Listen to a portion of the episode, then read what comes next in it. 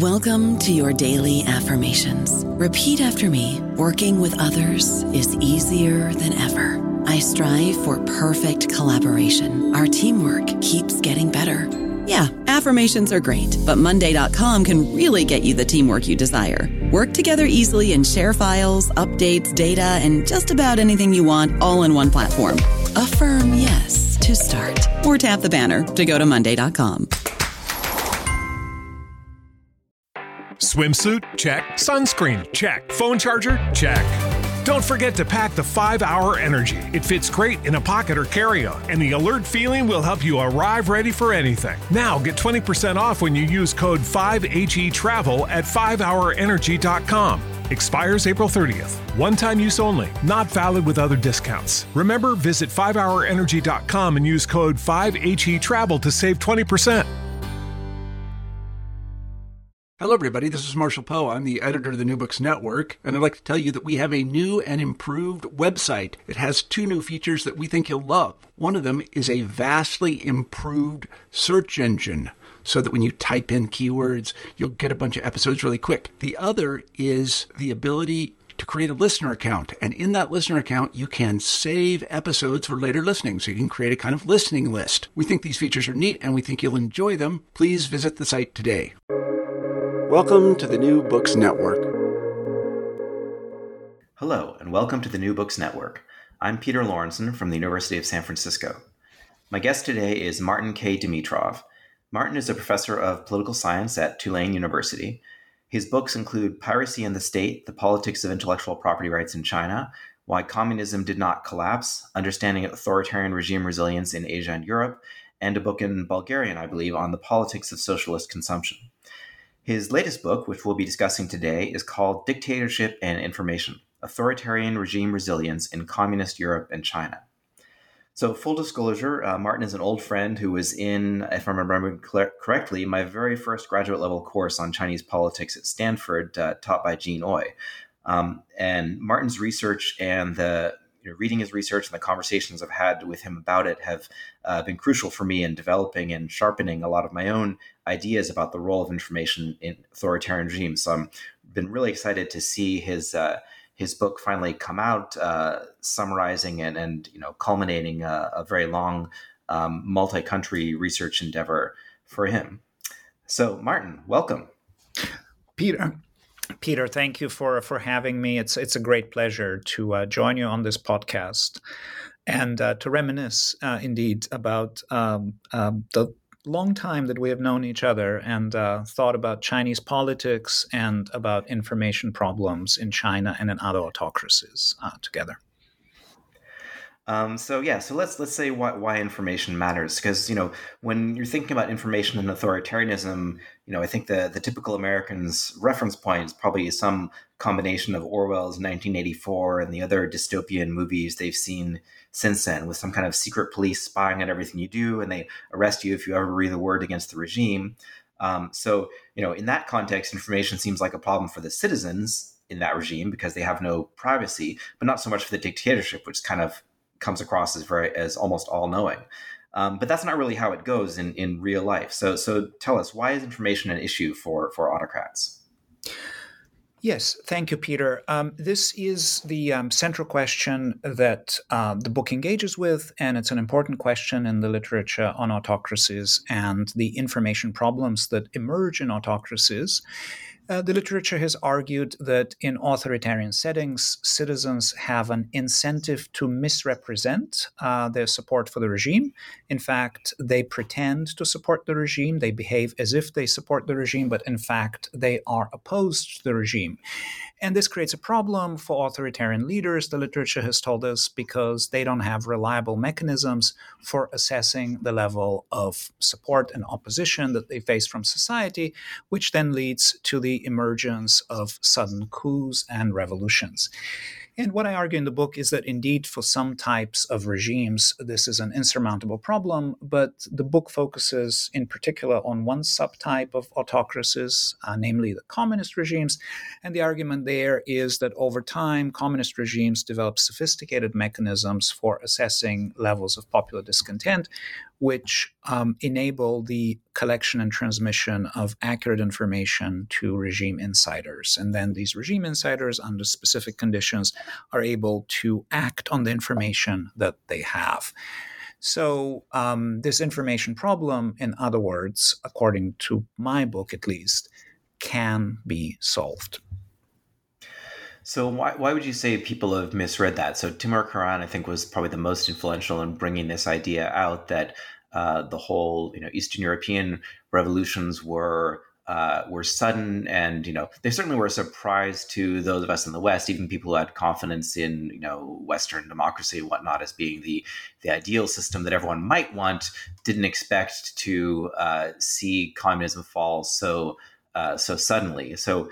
Um, so that sort of you know i think that's the main motivation for his his argument that in fact nobody knew you know how much discontent there was. And then once one person spoke up everyone else kind of one after the other raises their hand and then the regime falls. So but you're saying it's not not that's not really an accurate characterization of uh, the the end of communism in eastern europe?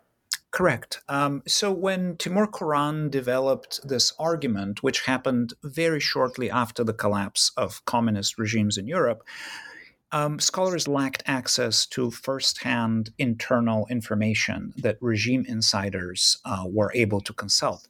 They lacked access to archives.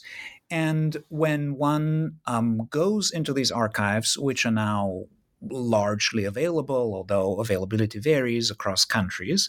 But when one goes to the archives, one finds that, in fact, massive amounts of information about popular discontent was collected by the Communist Party, by state security, by journalists who were not writing for the public media but for internal consumption. And this information did focus on levels of popular discontent and it was transmitted upward to uh, regime uh, insiders. So, in fact, uh, regime insiders had abundant information about levels of popular discontent in Eastern Europe. So then, why did the regimes fall? We'll, we'll talk more about. Um, you, have brought up a couple of things, I guess. So, so first of all, the, the extensive archival research you've done. So we'll we'll come back to that. Um, but uh, what is um, yeah, uh, why couldn't they, if they knew, you know, if they had the information they needed, why couldn't they respond to it effectively and maintain power?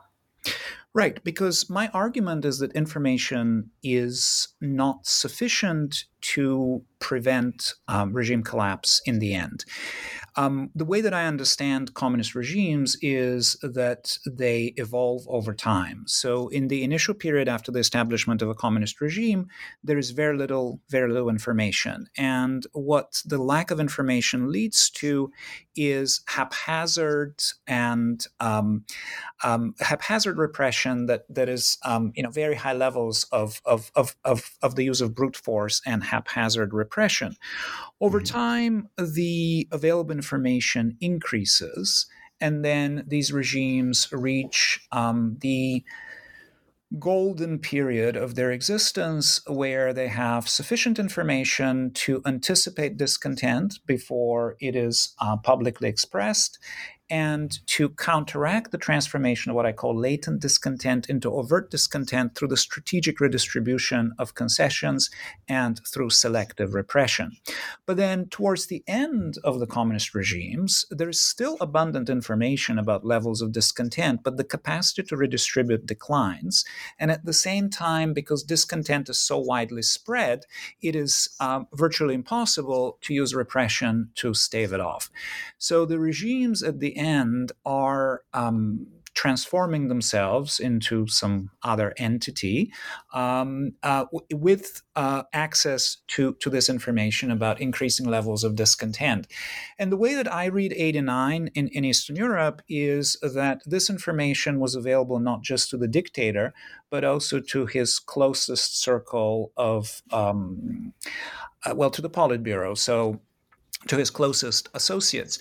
And it was those associates who used the available information to plot um, palace coups. Uh, of course, there were also protests beforehand, but the massive number of protests tend to happen after this initial regime change in Eastern Europe. We oftentimes tend to compress the events into 89 into this magic fall of the wall uh, in East Berlin. But even, mm-hmm. even in, in Berlin, the wall falls a full month after the removal of Honecker, and the person who removes him is the head of the state security system um, in, in, in East um, uh, Germany.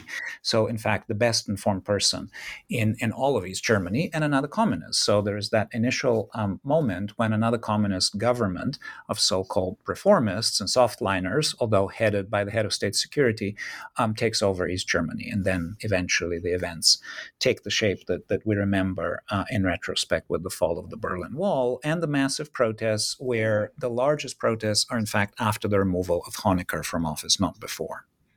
Hmm.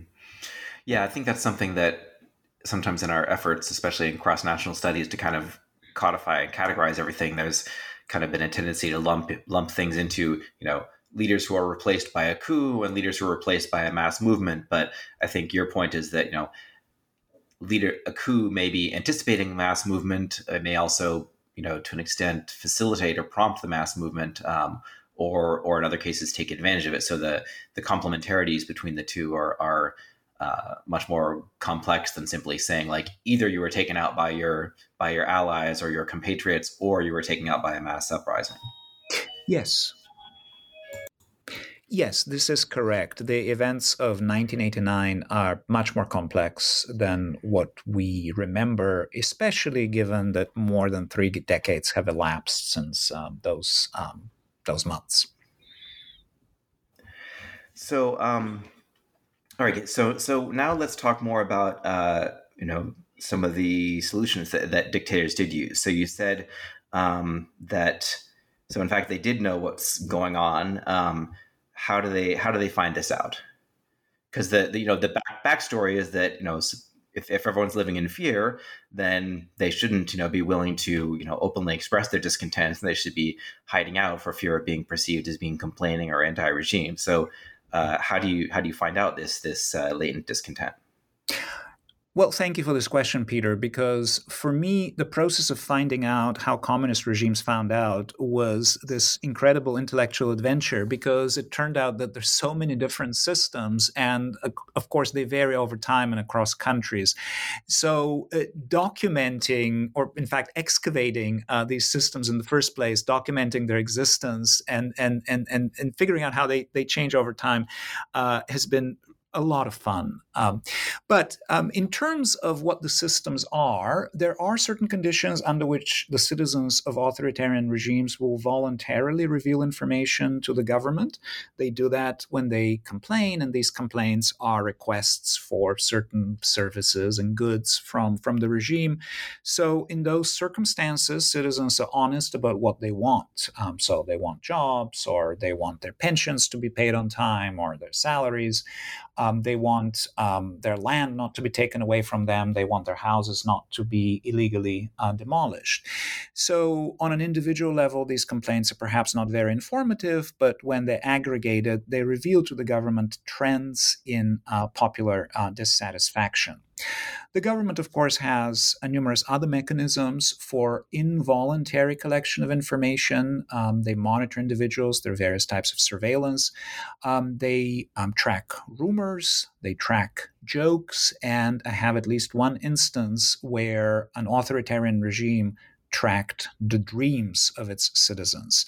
Um, so the range of mechanisms is wide, and these are all from the pre digital era. And of course, uh, with the rise of the internet, we have all of the um, electronic um, surveillance uh, that, that is practiced by these surviving uh, communist regimes. But one of the points in the book is that um, surveillance of citizens did not start with the internet, uh, both in China and in other communist regimes. These systems emerged a long time before the 21st um, century.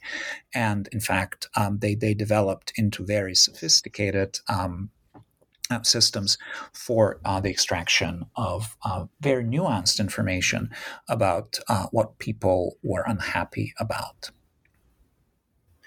So your research, uh, you focus, um, well, you've, you've actually uh, ranged over a number of different countries with different collaborators at times. Um, but in this, uh, in the book, you focus on your two areas of specialty: Bulgaria, which is where you were born, and China, which has been the other major focus of your your academic research. Um, so uh, tell us about the the research that you that you did. You've sort of alluded to it. What what are these archives, and what kinds of things uh, were you able to find out? Um, especially also in China, because Bulgaria it's post communist, so there's I guess more accessible, but China is still very closed off for research access. Yes. So let me start with Bulgaria, which is indeed the uh, more open um, uh, case, although even there, um, the archives are incomplete. Um, and you know, one thing that um, uh, one realizes when working with these archival materials materials is that there is no archive that is pristine. And you know, archives evolve over time. Documents get lost. They get, mis- get they get misfiled. They get strategically destroyed. There are these curious fires that emerge in the archives in both um, East Germany um, right after '89, but also in Bulgaria in 1990. Um, but um, despite um, the normal uh, loss of archival materials and then the willful destruction, um, huge amounts of um, state security, Communist Party, and internal journalistic materials survive. Uh, in, in, in the case of, of Bulgaria, and um, what one um, can read is documents that were prepared for the highest levels of the uh, Communist Party leadership, including for the number one uh, individual in, in the party, for the general secretary. Um, in China, the situation is a little uh, different. In fact, it's um, substantially different, and I'll talk about that in, in, in, a second. But but in the book, there is a very long chapter on on scope conditions uh, that is based on um, archival research that I did with Soviet, um, East German, in Cuban materials, and then I had other types of autocracies. So Taiwan comes up. So there, there, were, I mean, I, I did go to to other archives, but indeed, you're correct that the, the Bulgarian and the Chinese cases are the main cases for the book.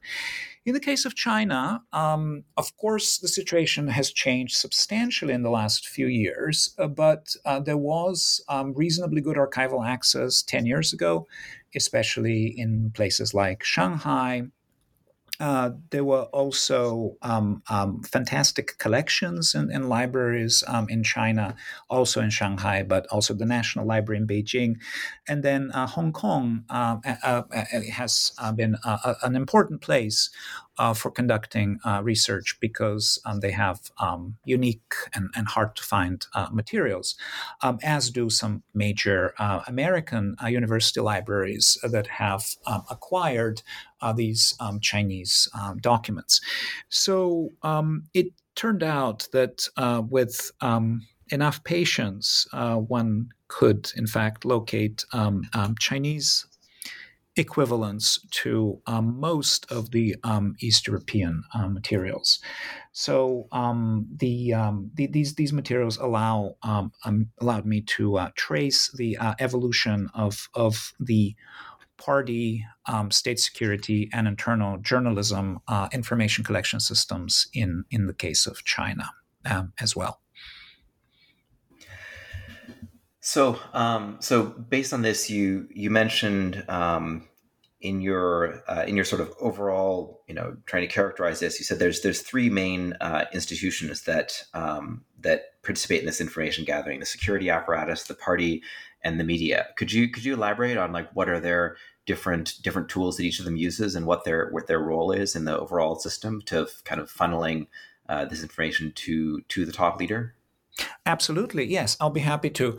So, uh, for me, the most surprising aspect of um, the information gathering uh, um, infrastructure in communist regimes was the internal journalism system, which, of course, um, those who have studied journalism uh, in China, including you, um, have have talked about.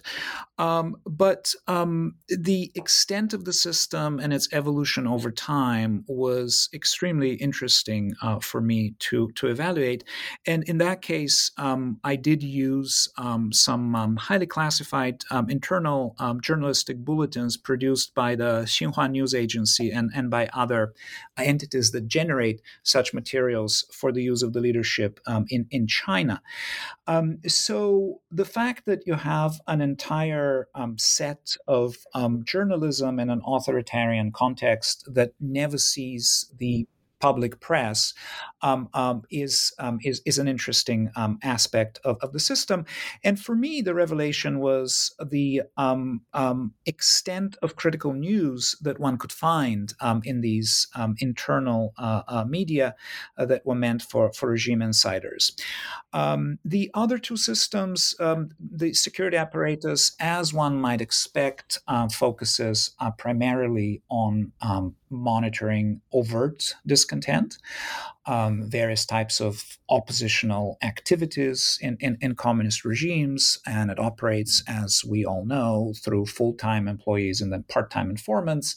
Um, so the, the materials that I consulted allowed me to, to collect information on the extent of the size, uh, rather, of the uh, full time uh, operatives and the part time informants uh, in, in several uh, communist regimes.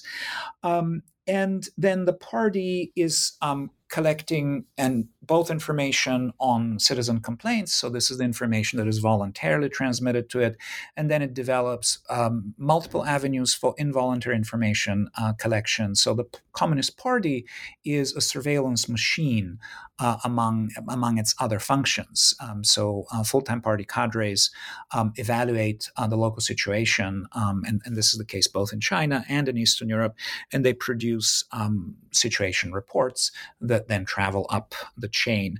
So one of the arguments in the book is that there are these multiple systems uh, that are producing oftentimes similar information, and this redundancy is by design um, because, of course um, there are problems that political scientists have highlighted that if you rely only on a single system, there are agency problems, information might not be disclosed. And then the hope of regime insiders um, has been that when they create multiple systems for the collection of information, this redundancy will eventually allow for accurate information to travel up to the top.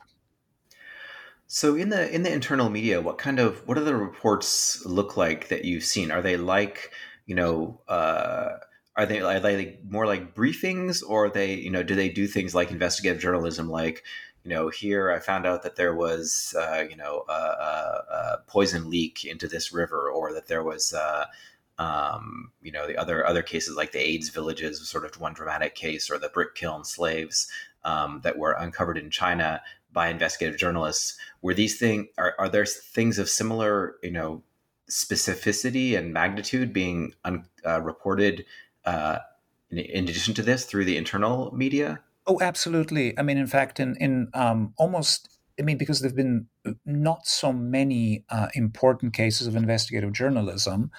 Um, in in almost every case, we can trace it to the internal media first. So it was reported internally, and then eventually it was reported in the official media through investigative journalism. So the internal media are investigative by design, which doesn't mean that all they contain is investigative reports. They also contain um, reports from news agencies that, for various reasons, should not make it into the official media. So it's it's a mix of of content um, in, between the investigative reporting and simply re-reporting um, uh, official news that should not make it into the publicly uh, available uh, news outlets. Um, in terms of the format, um, the closest equivalent that I can think of between uh, the Chinese internal media um, and something that is more familiar to a Western audience is the President's Daily Brief. So, the President's Daily Brief is in the form of a newspaper before it started being delivered um, digitally on a tablet. And um, it, it, it's a newspaper that ranges in length, uh, but based on what we know about it and the few copies that have been declassified, it's between a dozen to several dozen uh, pages. The length of the one uh, internal news bulletin that I systematically tracked over a 16 year period, which was meant for uh, Politburo members in China. Um, uh, Neibu Cankao is, is, is, the name, um, uh, was again from typically a dozen uh, pages to about 64 pages in, in some instances. And it was issued six times a week. So almost daily. Um, so, so these internal news bulletins look like newspapers, except they have a very limited circulation to the top leadership. I don't know about you, but I'm very busy and I don't have a lot of time to cook. That's why I subscribe to Factor. Eating better is easy with Factor's delicious, ready to eat meals. Every fresh, never frozen meal is chef crafted, dietitian approved, and ready to go in just two minutes. You'll have over 35 different options to choose from every week, including Calorie Smart, Protein Plus, and Keto. These are two minute meals. Factor meals are ready to eat and heat, so there's no prepping, cooking, or cleanup needed. They're flexible for your schedule. Get as much or as little as you need by choosing your meals every week. Factor is the perfect solution if you're looking for fast, premium options with no cooking required. Sign up and save. We've done the math, and this is important. Factor is less expensive than takeout, and every meal is dietitian approved to be nutritious and delicious. Head to factormeals.com slash NBN50 and use code NBN50 to get 50% off. That's code NBN50 at factormeals.com slash NBN50 to get 50% off. Okay, so um, so you're talking about a lot of you know these internal uh, sources of information, uh, information gathering, um, and uh, you know I and and many others have uh, argued um, since the early 2000s, made the case that um, you know China um, was overcoming some of these information problems in a perhaps risky way, but by allowing things like you know partially free elections at the village level or uh, you know a little bit of competition at, at higher levels of the legislature uh, or permitting uh, you know some investigative journalism by the by the privatized media um, uh, tolerating protests you know not at least not smashing them sometimes rewarding them things like that. Um, but your argument is that uh, probably is not that important. How would you summarize your your dif- uh, differentiation from that uh, that literature?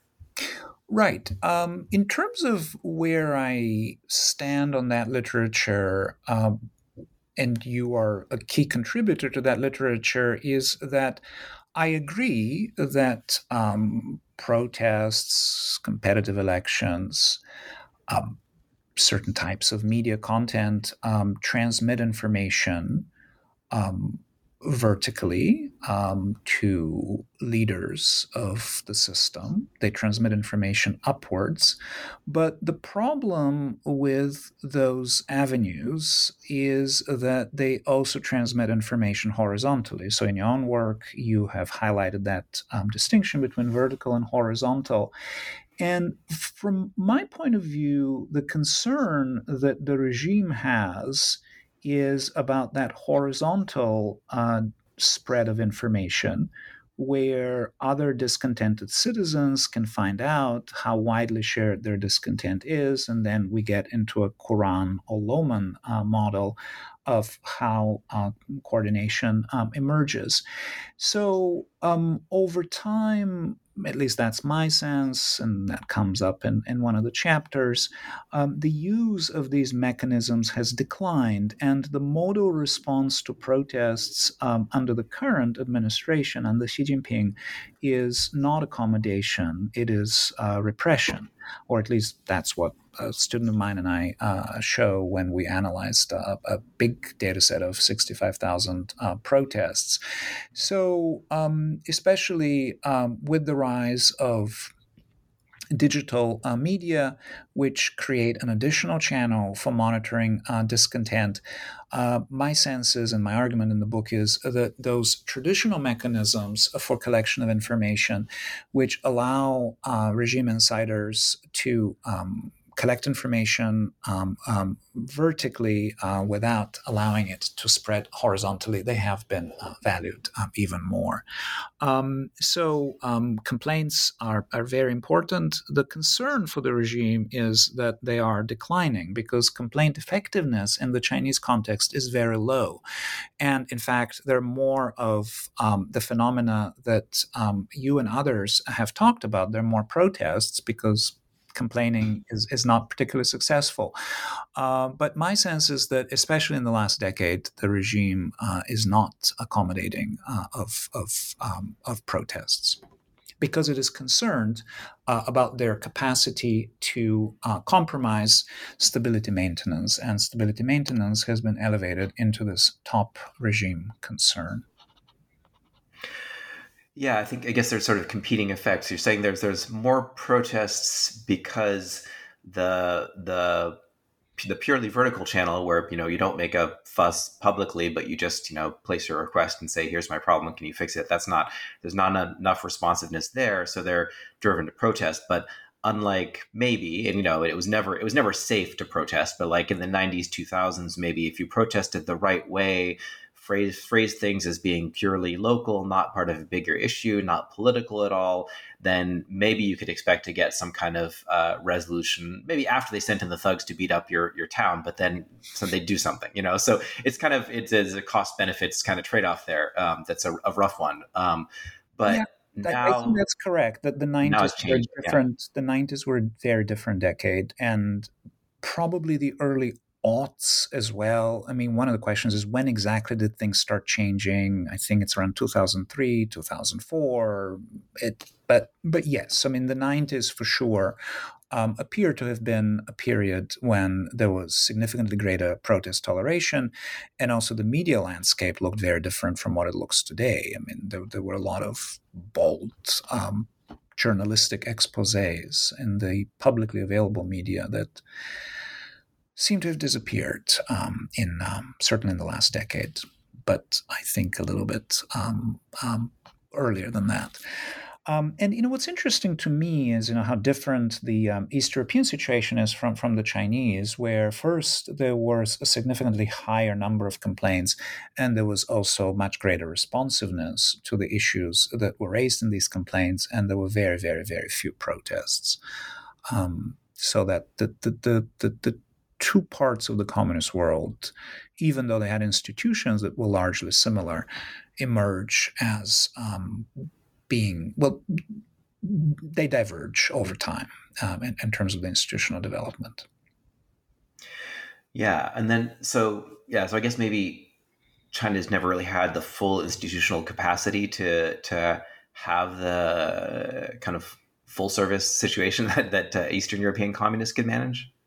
Yeah, it, it's extremely interesting because, of course, China has the most sophisticated surveillance infrastructure of any communist regime ever extant. It can monitor all, all sorts of things. And of course, there's this very high density of cameras on, on the streets in China. Um, digital media are pervasively monitored. But what it didn't develop was the extent of voluntary transmission of information that the East European regimes had. And my argument is that what, what voluntary information transmission gives you is a the capacity to practice a softer type of authoritarian rule because you develop, you being the communist regime, um, an ability to evaluate discontent when it is still at an embryonic stage and to um, engage in, in, in, the redistributive measures that are needed in order to prevent it from uh, being transformed into overt discontent. So that's um, the main reason why Eastern Europe didn't have the level of protest activity that China had. So, especially when it comes to this voluntary provision, um, my argument in the book is that China did not develop the um, systems that Eastern Europe had. And then the question is, why did this happen? My argument is that in Eastern Europe, there was what scholars have called a social contract a socialist social contract. So it's qualified. And the idea behind this concept is that citizens will not rebel. They will remain quiescent as long as the regime is able to satisfy their material needs. Um, and in China, for complex reasons that have to do in part with the Great Leap Forward and the Cultural Revolution, but also with the demographic, demographics of China and the very small number of individuals who lived in, in urban areas where these socialist social contracts tend to initially emerge, and only later on do they spread to the rural areas. Um, China had um, a, much more restrictive um, social contract. So th- there was much, there, there was a lot less than the state promised to citizens before the reform and openness period uh, began, and under reform and openness, uh, the contract became uh, even even more restricted.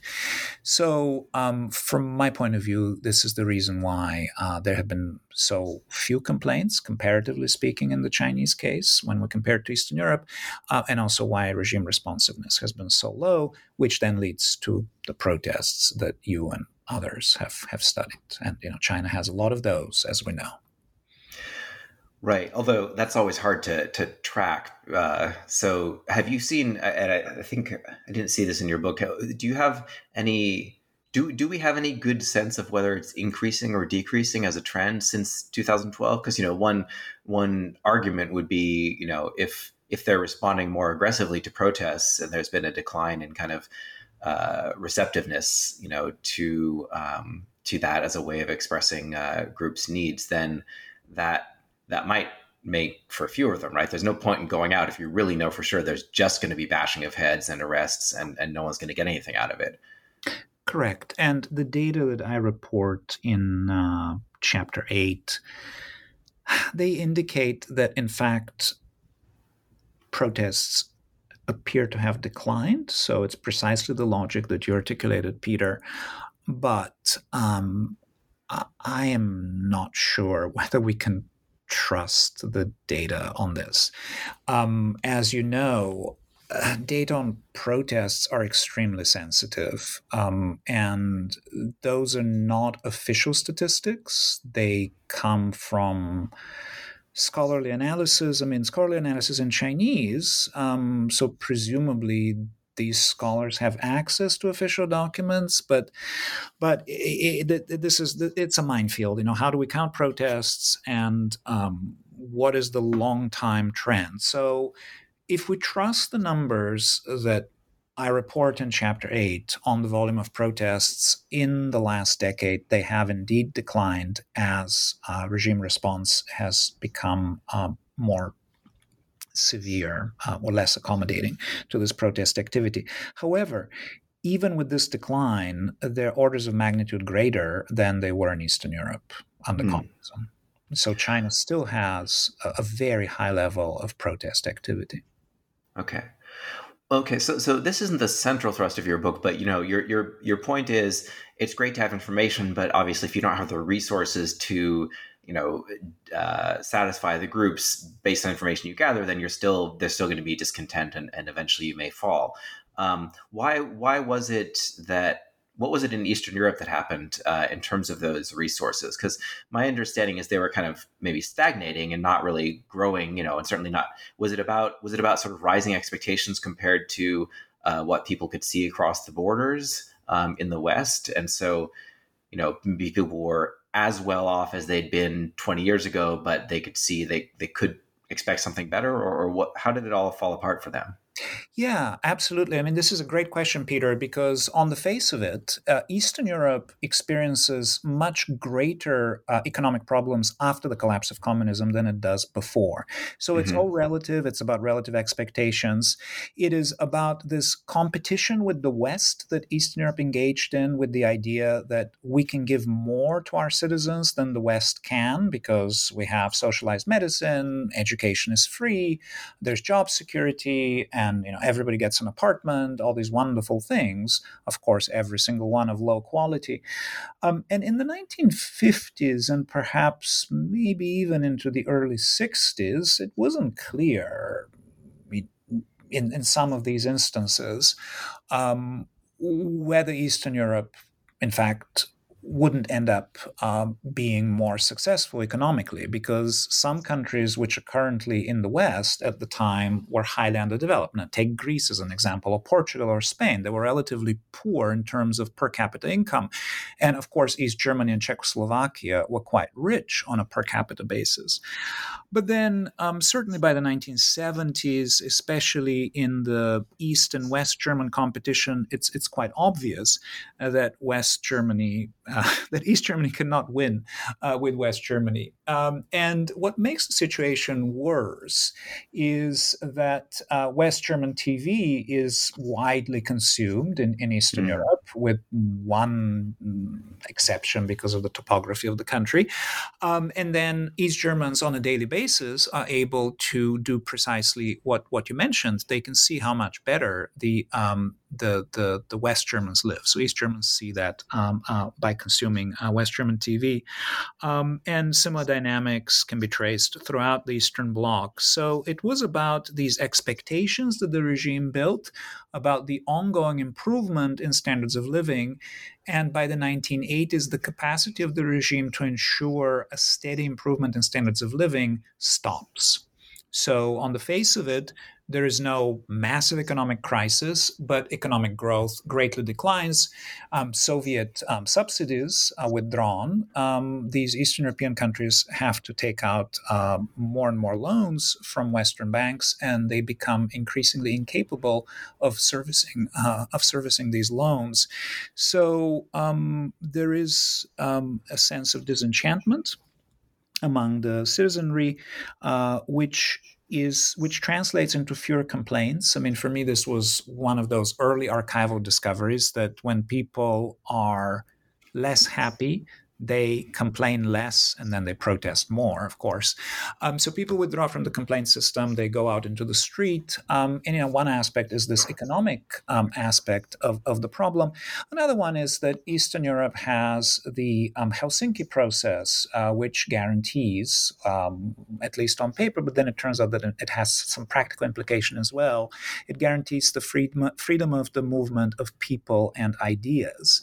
Um, so there is um, uh, a lot of uh, exchange within Europe between the East and the West, which then um, stimulates some uh, human rights groups uh, like Charter 77 in, uh, in Czechoslovakia, for example. Um, so communism collapses because of a combination of these uh, economic reasons, but also because it is losing the war of ideas with the West. Um, and it, it, does not collapse because there's lack of information. That's that's what the book um, argues uh, in the context of Eastern Europe. Mm-hmm. And so now, uh, picking up an earlier thread, you, you were talking about you know some of the changes in China becoming uh, more repressive. So you're saying you you also uh, and there's some sort of you know I think two two competing big picture explanations or, or characterizations. One is that you know Xi Jinping is a different guy, and so he does things differently, and in general is much more uh, much more repressive and controlling than previous leaders. But I think um, what you're hinting at, and which others I think have argued, is that there were uh, indications that the, that the party might have been moving in that direction um, as a even as a collective uh, somewhat earlier than that. Is that is that kind of where you come down on that? I mean that you know drawing drawing I suppose the key thing is not to draw the to say where the magical turning point is because there's never one exact turning point, but more to say, I guess, is the causal factor something you know in the broader environment, uh, or was it how much do we attribute to to one one person? Yeah, this is um, thanks, Peter. It's this is a great question. Um, I think the process began before uh, Xi Jinping. It began at some point in the aughts, um, and Xi Jinping was a catalyst. Um, so the levels of repression increased, uh, for example, uh, if we're talking about repression. Uh, but it's not just about him.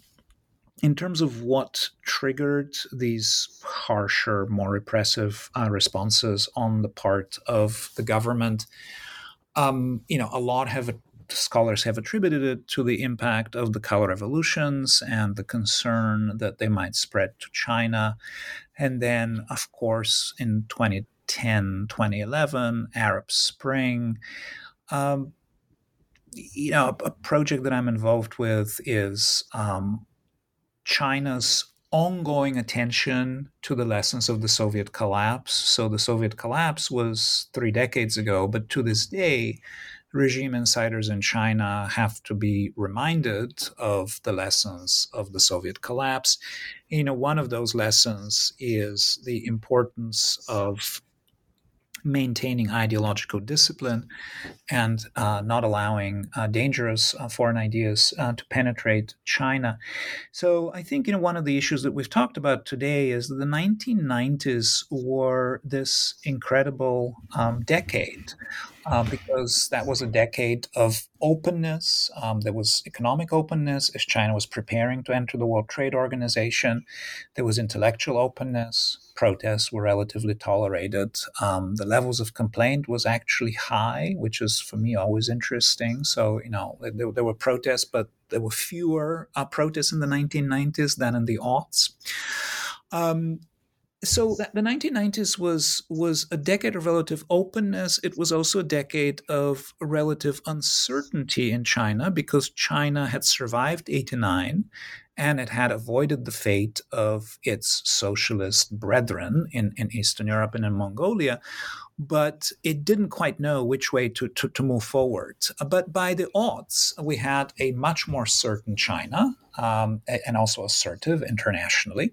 And then, certainly in the past decade, um, under Xi Jinping, um, this, this process that began earlier uh, was catalyzed. And now we have a China that is even more secure um, in its um, in itself and, and its capacity to project its power um, externally and also to um, maintain um, uh, stability uh, internally. And the stability maintenance, unfortunately, does involve uh, repressing uh, protests.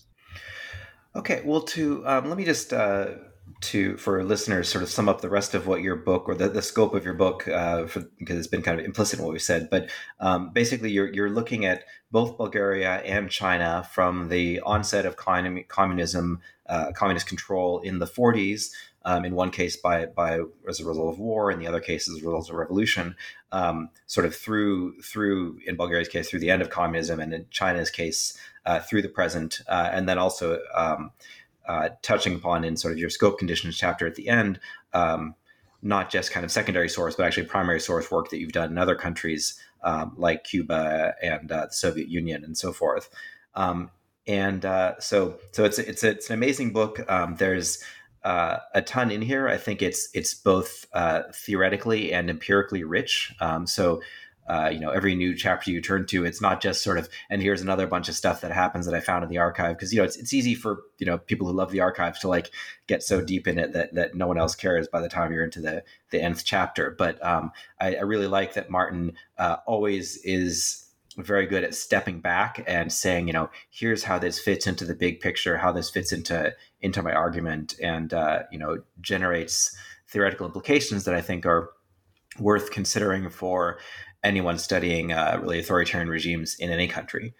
Um, so, highly recommend the book. Um, it's it's really the the capstone of uh, more than a decade of uh, of serious research um, that Martin's been doing. That I think a few of us in the know have always been aware of, but that I think hasn't gotten the attention that it should have. So, it's great to have uh, this book coming out with uh, uh, from a major press to consolidate it and, and draw everyone's attention. Um, so so with that, uh, Martin, what what do you have uh, what do you have coming up next? What, what's now that this one is done and you can you can take a breath and stop worrying about the uh, typos and the footnotes. Um, what's uh, I well you, I know you'll never stop worrying about the typos and the footnotes. We never do. But uh, what's what's the next project that you're doing? Yes, well, thank you, Peter. Uh, first of all, for um, being so generous um, about this book. And um, before I go to the next project, I want to say uh, what a pleasure it is uh, to get to discuss my book with you, given that you have been thinking about information for for a very long time and uh, time and writing about information for a very long time. So it's rare to have this opportunity to to discuss uh, one's book with with a true expert. So thank you, thank you so much for that. Now, in terms of um, the um, the next steps, I have um, finished a, a short uh, book uh, for the Cambridge University Press Elements um, series on the adaptability of the Chinese Communist Party, with the emphasis being on how the party has adapted to 89, so the adaptations that have been implemented after 1989. Um, and um, I'm looking at four different adaptations, and my mm, net assessment there is that each one of them is is stalling, and uh, the future is um, there. There are question marks, of course, about the future, but it's not um, it's not all bright and um, and and sunny and wonderful. So the the Chinese Communist Party uh, uh, is justifiably concerned about its future. Um, the other project that I desperately want to finish is I have a project on welfare dictatorships and how they evolve over time. And you know, there China is a, a case, uh, but um, the other cases um, Cuba, uh, the Soviet Union, and East Germany. So it's different models of, of welfare states. And in the Soviet case, it's Soviet, and then there is post-Soviet Russia. Um, and what I'm interested about is a classical socialist welfare state and then market uh, welfare states. Um, so um, I um, yes, I, I, I, do have some other things that. Um, that keep me up at night uh, in terms of uh, footnotes and uh, and sources and, and, arguments. Great. Well, um, I look forward to reading those to, those as well. I think that yeah, you, you got into a little bit some of those issues of the sustainability of the regime uh, in the in the end of this book as well. So uh, another reason for um, we'll leave, we'll leave people hanging on uh, exactly what the uh, the four systems were and why they may be falling apart. But for those of you who want to uh, get the another reason to read Martin's book, you'll you'll get the get the past. Uh, 80 years or however many it's been now um, and uh, and also from that a, a very informed uh, prognostication about the future. Um, all right so we'll wrap up here. Um, thank you again very much for coming on. It's been great talking to you. Thank you peter. A real pleasure. Thank you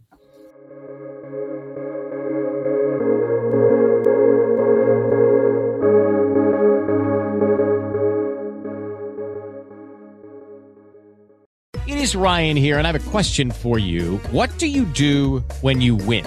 Like, are you a fist pumper? A woohooer, a hand clapper, a high fiver. I kind of like the high five, but if you want to hone in on those winning moves, check out Chumba Casino. At ChumbaCasino.com, choose from hundreds of social casino style games for your chance to redeem serious cash prizes. There are new game releases weekly, plus free daily bonuses. So don't wait. Start having the most fun ever at ChumbaCasino.com. No purchase necessary. VGW. Void were prohibited by law. See terms and conditions. 18 plus.